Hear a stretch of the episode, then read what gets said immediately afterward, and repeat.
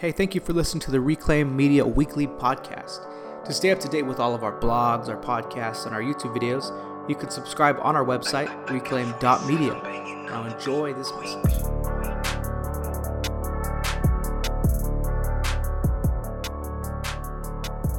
Today, I want to talk to you about marriage. But listen, if you're not married yet, I still believe that this teaching will be very helpful for you. It'll give you some ideas of what to expect and how to be prepared for when you are ready to take that step and get married. But if you are married, I believe that this will be very helpful and I will teach some things that you can apply to your marriage today. First of all, I want to talk to you a little bit about my marriage. My wife and I, we've been married for eight years, going on nine years this November. It's been a wonderful, we have a wonderful marriage. God has blessed us tremendously. And we went through a very rough season. Our first two years, two years of marriage were probably the hardest. So I'd say we've definitely had our ups and downs. We've been in our peaks and valleys of marriage, and we've learned a lot. Mostly, we learned a lot of the do's and the do nots of marriage. So I want to teach some of that to you today. But first, I want to read a scripture in the book of Song of Solomon, chapter 2, verse 15. It says, Catch us the foxes, the little foxes that spoil the vines, for our vines have tender grapes we must realize that marriage must be cultivated. It must be protected. The marriage that you're in right now, you have to take care of your spouse. You have to take care of that relationship. You must honor your marriage. It's important that we take care of the marriage that we're in. How do we do that? Well, it says it right here. Be careful of the little foxes, the little things that can get into your marriage and begin to chew at the things that have been cultivated, the things that have, that have been growing. Chew at the good things of your marriage, the little foxes that can ruin the vines that could ruin the relationship. But this is the thing about relationship is that to protect it, it takes intentionality. If we ignore our marriage, if we ignore our relationship, then anything can step in and begin to destroy or begin to separate us. So we must be intentional about protecting it. So I want to give you some things to look out for in your marriage to make sure that you don't start doing these things, or if you're already doing that, you learn to stop doing them so that your marriage can be healthy and grow. The number one thing is to, to stop having unfair expectations. The little fox of unfair expectations or unrealistic expectations. When my when my wife and I both got married, when we when our again our first couple of years of marriage, we were so used to what our homes looked like we had this idea of what marriage would look like. And when she didn't act like the wife that I thought she was supposed to be, or I didn't act like the husband she expected me to be, then that's when the problems really started. When we had unrealistic expectations of one another. Now, listen, I'm not saying that you can't have any expectations,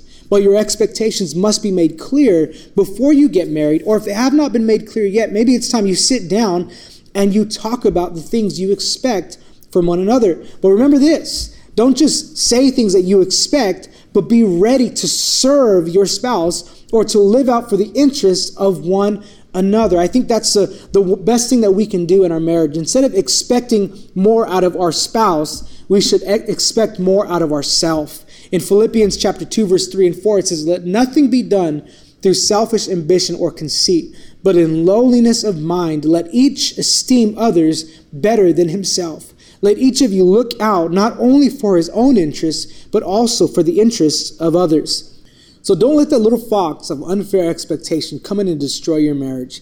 Instead of expecting so much out of each other, you should expect more out of yourself. Learn to serve the interests of your spouse instead of expecting them to only serve your interests. Now, again, not all expectations are bad. We should expect our spouse to stay faithful. We should expect our, our spouse to love us. That's an expectation that's fair. But we can't have unrealistic expectations of one another. There is no perfect spouse, there is no perfect marriage. So, if we want to overcome unfair expectation, then we should be working on the interests of others. Number two, the little fox that we should get rid of is secret sin anywhere in any relationship that sin is allowed in, there'll be separation in that relationship. Secret sin in marriage is something that will break apart your relationship, something that will it will really affect every area of your life. Every one of us struggles with different things. Every one of us has different different um, mistakes that we've made or different failures that we've encountered in our lives. But it's important in our marriage that we don't allow secret sin to come in and destroy the intimacy we have with our spouse. So, how do we overcome secret sin? Now, I can go through a long list and begin to name everything But I think we all know what we struggle with. We all know what, what we go through. We all know the things that we're tempted by. But I would say to overcome that is through vulnerability, accountability, and spiritual responsibility. So I must be vulnerable with my spouse, meaning I'm going to tell them what I deal with. I'm going to confess my sin to my spouse because I'm obligated to be honest to my wife and she's obligated to be honest with me. That's a healthy relationship. So you must be vulnerable with one another.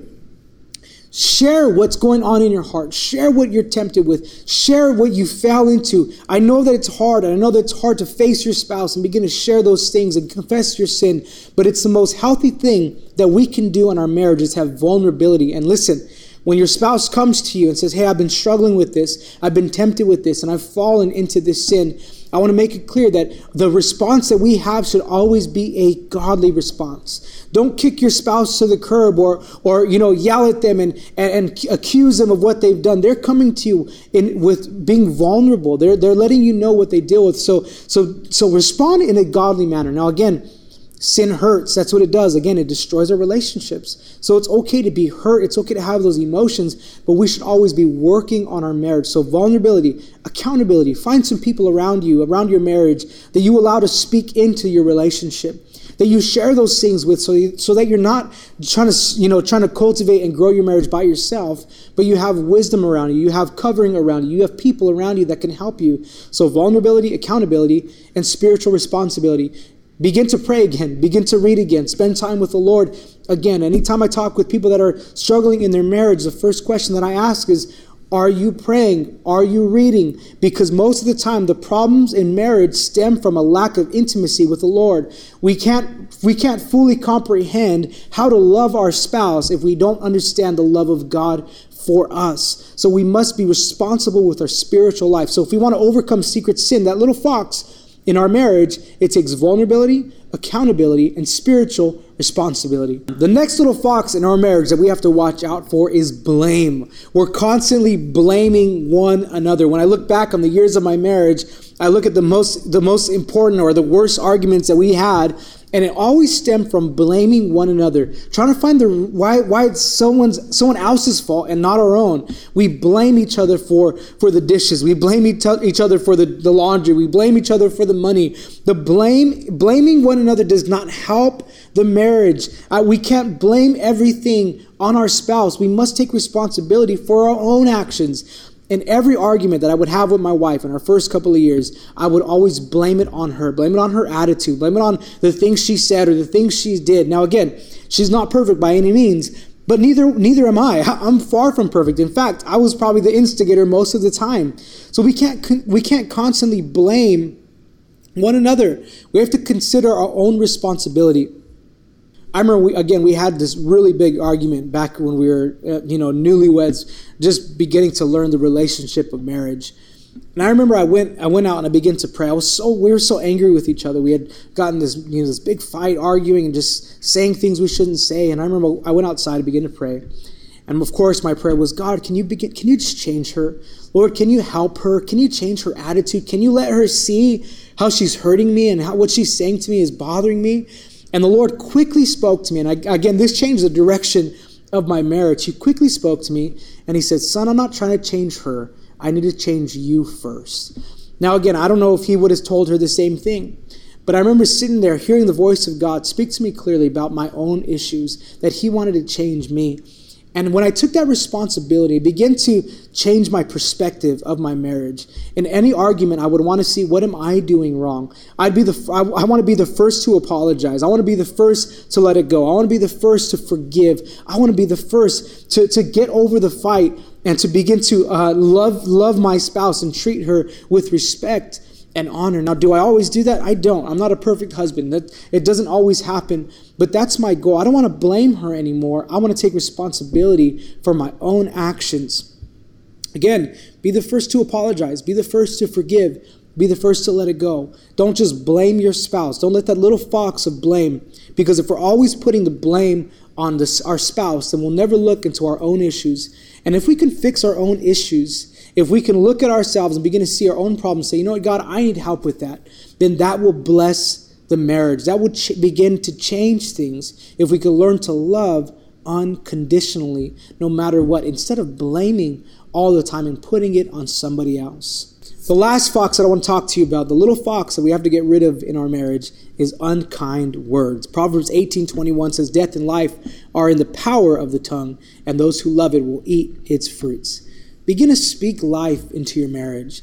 Too many people say, man, my husband's always going to be like this, or my wife is always going to be like this, or our marriage is always going to look this bad, we're always going to fight like this. You're speaking that into your marriage. Begin to speak life into your spouse. Instead of saying all the things they do wrong, begin to tell them how proud you are of the things that they do right.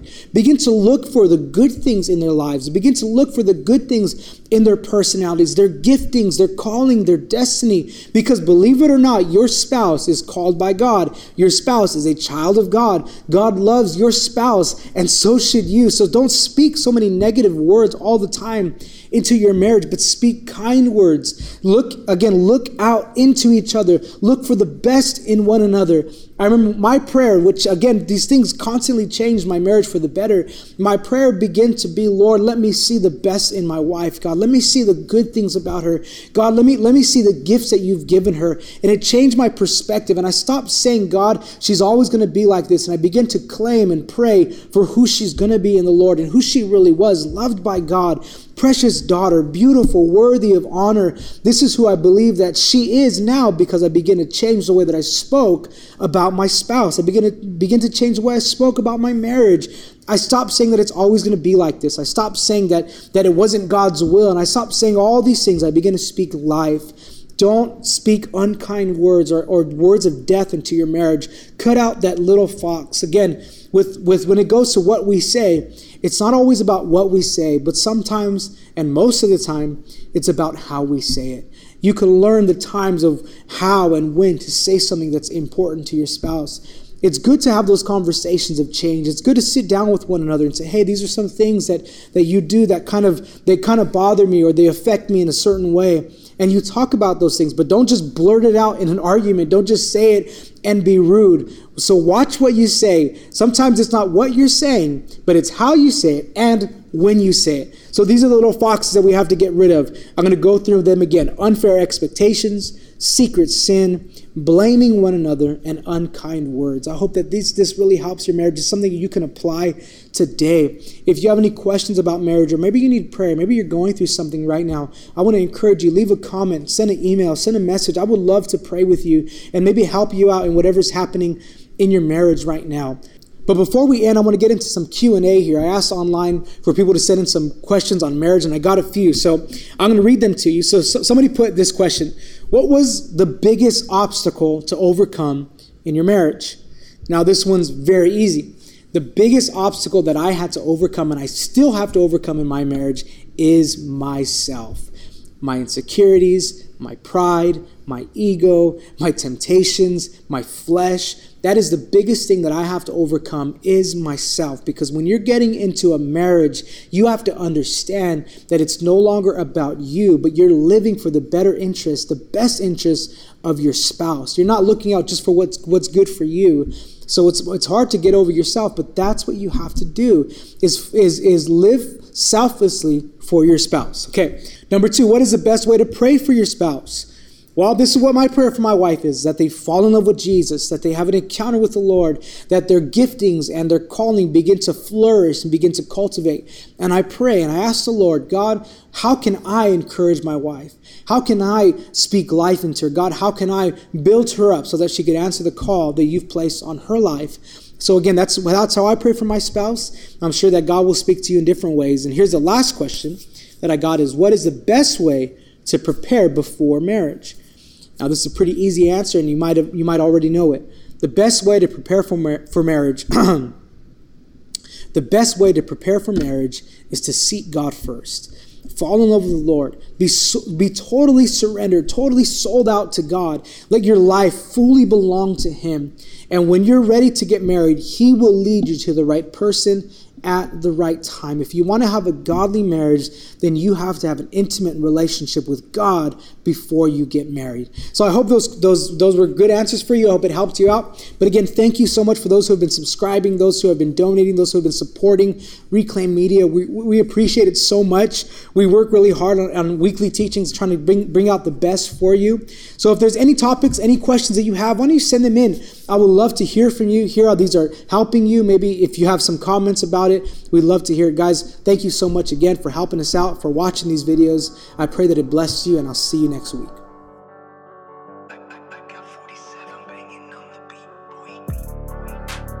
Thanks for listening to the message.